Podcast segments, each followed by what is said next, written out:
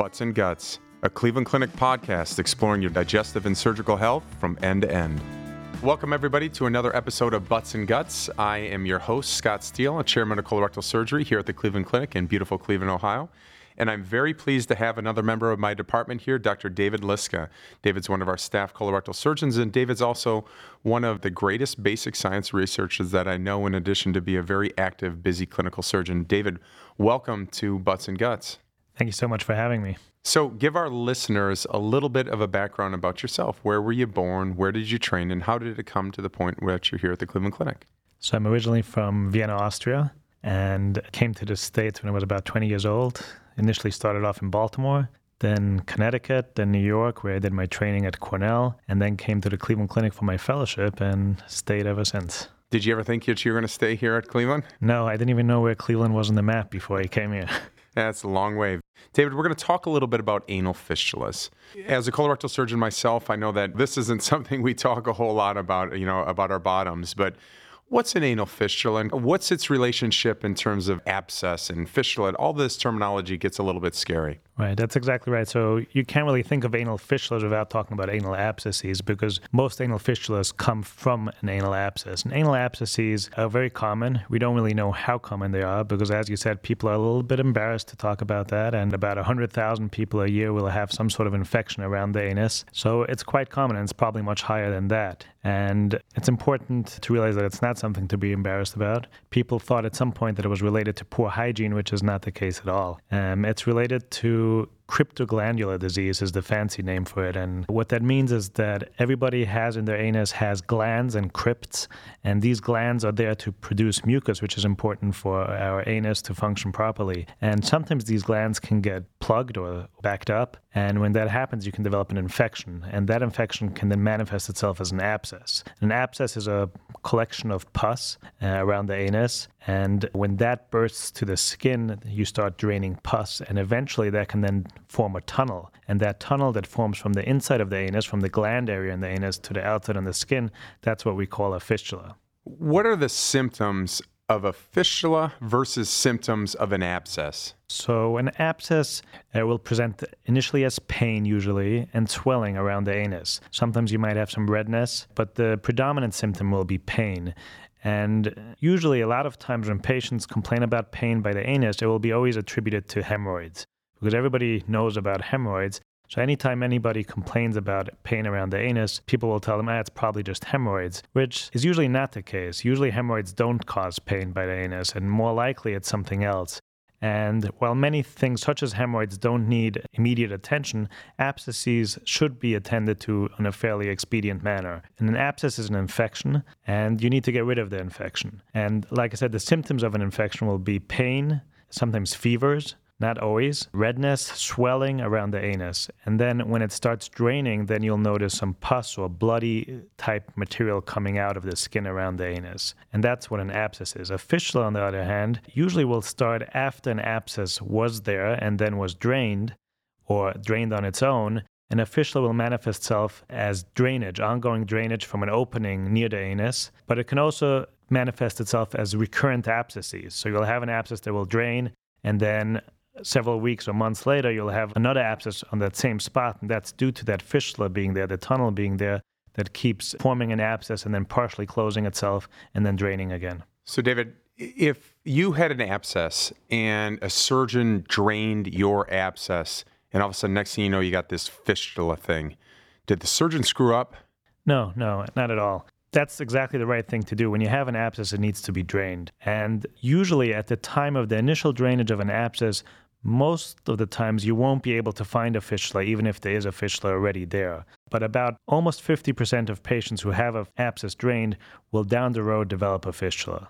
So let's talk a little bit about this kind of this sneaky area of our body, one that we don't talk a whole lot about, because I think it's pertinent to really understanding abscesses, fistulas, stuff like that. I'm going to give you a few terms out there that I want you to explain to our audience. First of all, you mentioned a little bit before about the duct work in there, the, the glands that make mucus, and they go down the crypts, which are essentially the plumbing like in our houses. If you're trying to get water to a different area, we get mucus to a different area. What's a sphincter?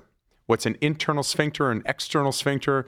What is this dentate line? And what is the anal verge? And what is the perianal skin? And how do all these things in terms of both abscesses and fistula come into play to understand exactly what's going on with a patient's human body? Great, those are great questions. And that's all gets down to the anatomy of the anus and the anal canal. Looking at the anus from the outside, the first thing you see will be the skin around the anus, and that's the perianal skin. Then the actual opening of the anus, just right where the anus starts when looking in from the outside, that's the verge, the anal verge. And then if you were to imagine looking into the anus then from the inside, there's an area called the dentate line, and that's the area where on a cellular level, the cells change from a more skin-like cell to a more colon or rectum type cell.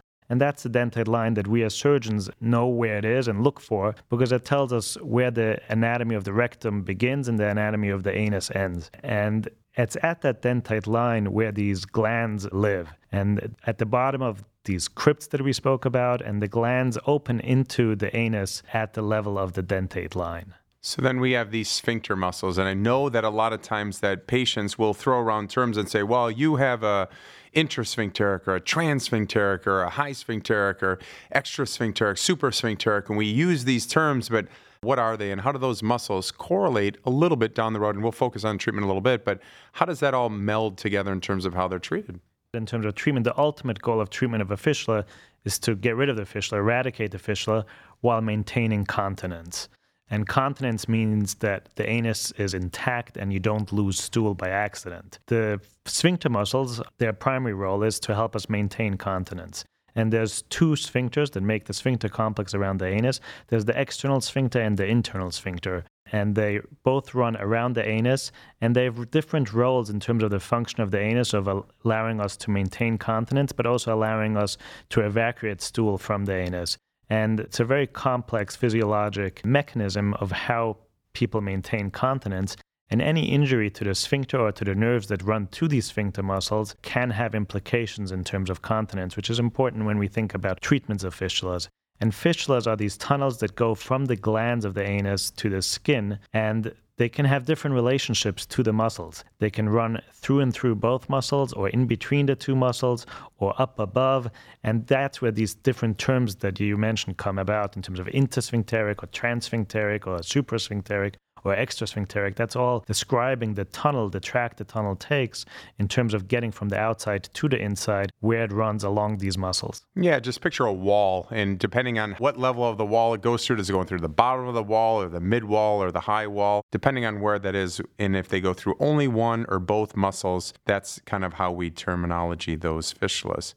So, I'm a patient out there and I've had an abscess or I feel something coming on, and I'm going to go into the doctor's office what can you expect in two different settings? Number one, if you have an abscess, and number two, if you have this kind of recurring drainage that occurs and now you got that opening that's draining in there, what can a patient expect to have in a colorectal surgeon's office? First of all, it's important to make a distinction in a colorectal surgeon's office because a lot of time when patients go to a non colorectal surgeon or any doctor who's not familiar with disease around the anus, like I said, sometimes they'll be just told they have a hemorrhoid.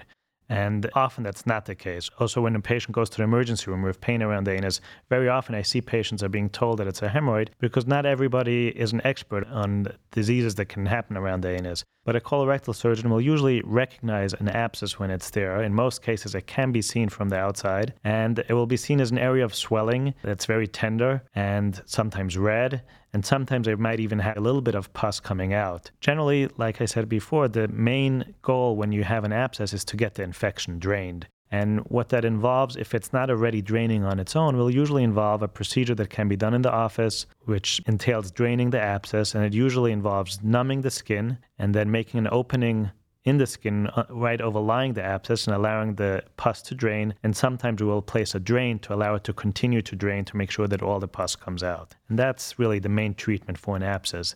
Sometimes in rare situations, you can't really see the abscess. And if you have a high suspicion that there is an abscess there, we might get some imaging be it an ultrasound or an MRI usually, to figure out if there's an abscess that's hiding between those sphincter muscles. And either way, if there is an abscess there, it still needs to get drained. And sometimes if the abscess is really big or the patient is a sick patient, the drainage can't be done in the office setting and we'll have to go to the operating room to be drained under anesthesia. Now, so that was the abscess. Now, in terms of the fistula, uh, so that's usually will be a patient who had an abscess that either drained on its own or was drained by a doctor before, and now will come back saying that have this abscess It keeps coming back. It keeps draining on its own. I will always have pain for a few days until it pops on its own. And then, usually, when the patient comes to my office, I will examine him and I will see that there is an opening on the outside of the anus. Sometimes you can get a sense of where that fistula is heading, and it's usually heading towards the anus but there's not much that you can do in the office setting in those situations, and there's not much that needs to be done emergently because the abscess has already been drained. If it's a fairly simple appearing fistula, I will usually take them to the operating room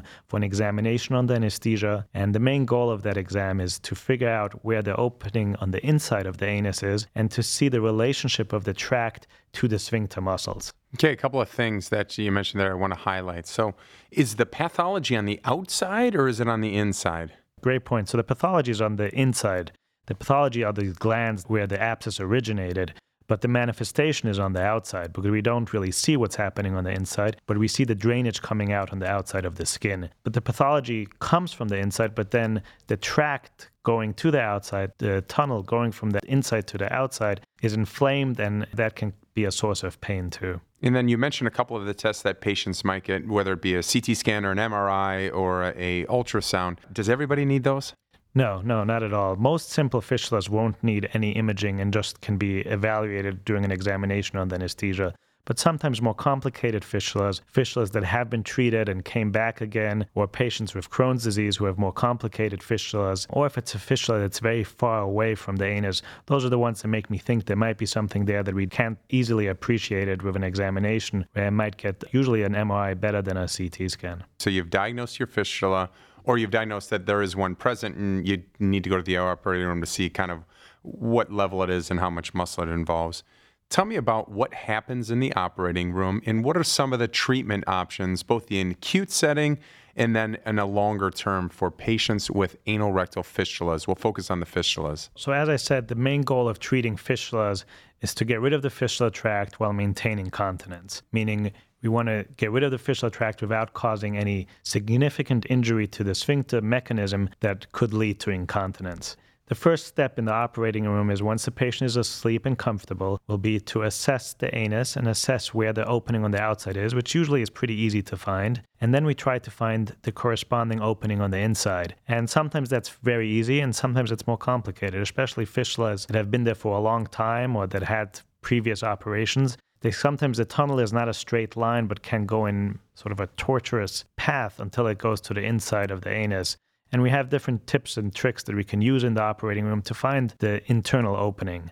But once the internal opening is found, we usually guide a probe, which is just a little thin straw essentially, that we guide from the outside to the inside. And then we can assess exactly how much muscle is overlying the fistula tract. And that's when the treatment decision begins if this can be treated in the first setting or if it's going to require several further operations. And that all depends on how much muscle is overlying that fistula tract. And if it's a very small amount of muscle, or sometimes there's even no muscle at all involved, then the best and simplest treatment is a fistulotomy. And what that means is that we unroofed the tunnel. So if you imagine if you're driving through a tunnel through a mountain, it would be just like we have those in Austria. It would be just getting rid of the roof of that tunnel. And then what happens is that that wound that's created by opening it up, it fills in from the bottom up and the fistula tract is eradicated. So, David, let's focus on this fistulotomy right now. Otomy means to cut, and you're going to cut the fistula open. Are there guidelines that you go to determine who would have a fistulotomy in their best interest, and how often is a fistulotomy successful? And last question, what are the downsides to a fistulotomy? The fistulotomy is of all treatments for fistulas is the most successful in the in sense that uh, when you do a fistulotomy, probably over 90% of them will stay healed, meaning they won't come back. So it's a very successful treatment. However, it's not always applicable if there's too much sphincter muscle involved. Sometimes when there's only a very little bit of sphincter muscle involved, but the patient already has had a previous sphincter injury or has weak sphincters to begin with, such as women who have had many children or who have had episiotomies or patients with Crohn's disease where they don't heal well. Those are patients where even a small fistulotomy might be contraindicated. But in otherwise healthy people with healthy sphincter muscles who don't have Crohn's disease, and it's only a very small amount or no sphincter muscle at all involved, fistulotomy is the way to go. So when you do this fistulotomy, patients are left with an open wound. Do they have to be on antibiotics? Can they go in the water? Can they live their normal lives? There is a bit of a wound there. Part of the wound is hidden inside the anus, and it's not as dramatic as it sounds. The wound heals relatively quickly. You don't need to be on antibiotics. You need to keep the area clean with sort of usual hygiene. Sitz baths can be helpful, a handheld shower, and there's no problem getting it wet, and it will heal over time depending on how deep the tract is, but usually within several weeks, the wound is healed up. Okay, so I'm not a candidate for a fistulotomy. What other tips and tricks are in your bag in order to get this to heal? Right. So if you're not a candidate for a fistulotomy, that usually means that we're dealing with a transsphincteric fistula or a fistula tract that goes through both sphincter muscles and involves usually more than just a third of the sphincter muscle complex. And in those patients, we try to avoid fistulotomies because we know that these can be then tricky in terms of uh, incontinence. And when I have a patient with a more complicated fistula where I know a fistulotomy is not going to work, the first thing is I try to prepare the patient that we're going to be having a longer relationship, that there'll be probably several operations There'll be several trips to the operating rooms, visits to my clinic, and it's going to take longer to get that fistula to heal. And there's a higher risk of it coming back too. And I try to prepare that mindset because a fistula, it seems like something minor, but when it is a more complicated fistula, the treatment can be complicated too. And there are different treatments available for complicated fistulas, for fistulas that are not amenable to a simple fistulotomy. One of the treatments that has fallen out of favor more recently was a cutting seton. We used to do that quite a bit for these complicated fish. And what that means, a seton is essentially a drain or a piece of material that goes through the tunnel. And what a cutting seton is, is this material, usually a silk suture. So it's a suture material that gets put through the tunnel and then gets tightened to the point that it over time slowly cuts through the tract. And the idea was that if you can cut through this tract slowly and gradually, it has time to heal up as it's cutting through it, where you get rid of the tract without suffering any permanent damage to the sphincter muscle. But we realize now that even with cutting setons, there is some damage to the sphincter muscle and it's not the preferred treatment at this point. Some other treatments that have recently been used is one of them is the lift procedure. An older treatment that's still very good is a advancement flap. And those are the two main treatments that are probably used most commonly nowadays. So before we get to those, let's talk a little bit more about a seton. So what is a seton? You mentioned about a cutting seton that it occasionally is used, but really is got some very specific indications. But setons are still used in general. Great, yeah. So setons are very important in the treatment of fistulas, and Nowadays, like I said, the cutting seton is not used very commonly, and most commonly when people talk about a seton, nowadays it's a draining seton. And what that draining seton is, it's usually a silastic loop made out of rubber, and it goes through the tract, and it's usually then tied to itself. So it's like a rubber band or like an earring, really, that goes through the tunnel. And its main purpose is to keep the tract open, which sounds counterintuitive because we want the tract to heal, and there we go, keeping it open with a foreign material in it. But the reason for that is because, like we discussed before, fistulas, when they're left alone, they accumulate abscesses, they drain again, they accumulate abscesses, they drain again, and that process is very bad for the soft tissue there because it just leads to ongoing infection and inflammation. So with a seton, what we're trying to do is break that cycle by allowing anything that would accumulate in the tract to keep draining around the seton and thereby let the inflammation cool down. And then we have a more friendly tissue environment for us to treat the fistula tract and then get rid of it after the seton has been in place. Commonly seen in patients with Crohn's disease, sometimes these setons are left indefinitely because that would be a good treatment too.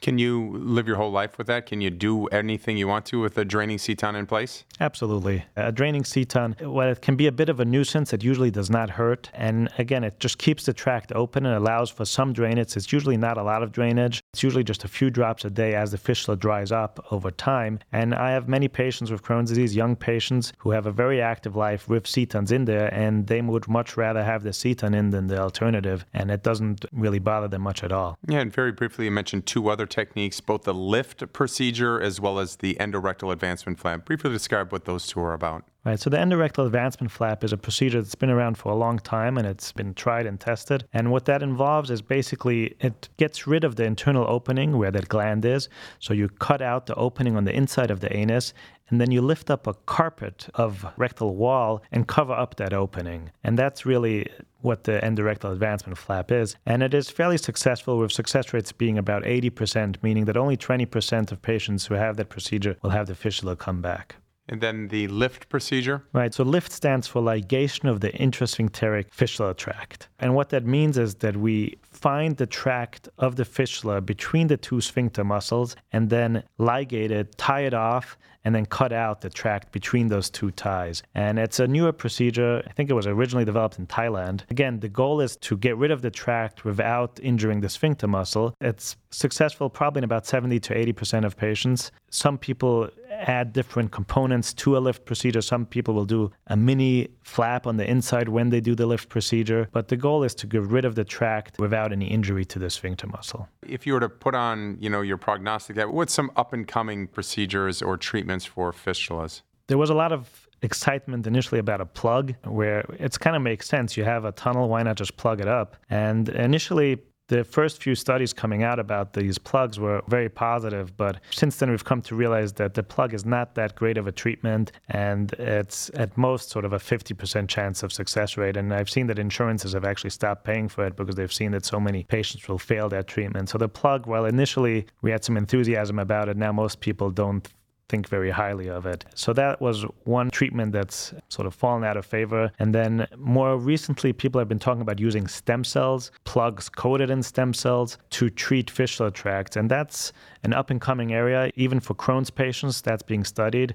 I think we'll be enrolling patients soon in a trial uh, for stem cells uh, to treat fistula tract. And the verdict is still out, but it's definitely an exciting option. Some other treatment that people describe is a minimally invasive ablation of the fistula tract using lasers or other methods. And again, I'm not that familiar with this exact procedure, but we still need to study it to see how effective it is. Yeah, very early on. And I think you said it best when you said there's some patients that you go in and it's a pretty straightforward fistula, and boom, you can take care of it in one setting. And other ones, I've known my fistula patients through the years. So wonderful review there. I'm going to end up with some quick hitters here. Favorite sport or activity? Well, I'm from Austria, so I'd say downhill skiing. And your favorite meal? Favorite meal? Pasta bolognese, spaghetti bolognese. Last book that you've read? Probably a textbook for colorectal surgery. Fantastic. And what are the things that you like about living here in Cleveland? Winters are long, but the summers are nice and pleasant. There's great museums in Cleveland, there's great orchestra in Cleveland, and great hospitals. So, if you could sum up, what's your take home messages for all of our listeners out there about anal fistulas? So, anal fistulas are common. They're nothing to be embarrassed about. If you develop pain around your anus, if you have something that you think you might have an infection, such as fever or pain or swelling around the anus, go to your doctor. And if it's something more complicated, definitely ask to be referred to a colorectal surgeon. Well, that's great advice. And to learn more and have more information about Cleveland Clinic's Digestive Disease and Surgery Institute to include anal fistulas, please visit clevelandclinic.org slash digestive. That's clevelandclinic.org slash digestive. And to make an appointment with a Cleveland Clinic digestive specialist, please call 216 444 7000. That's 216 444 7000. David, thanks again for joining us on Butts and Guts. Thank you so much for having me. That wraps things up here at Cleveland Clinic. Until next time, thanks for listening to Butts and Guts.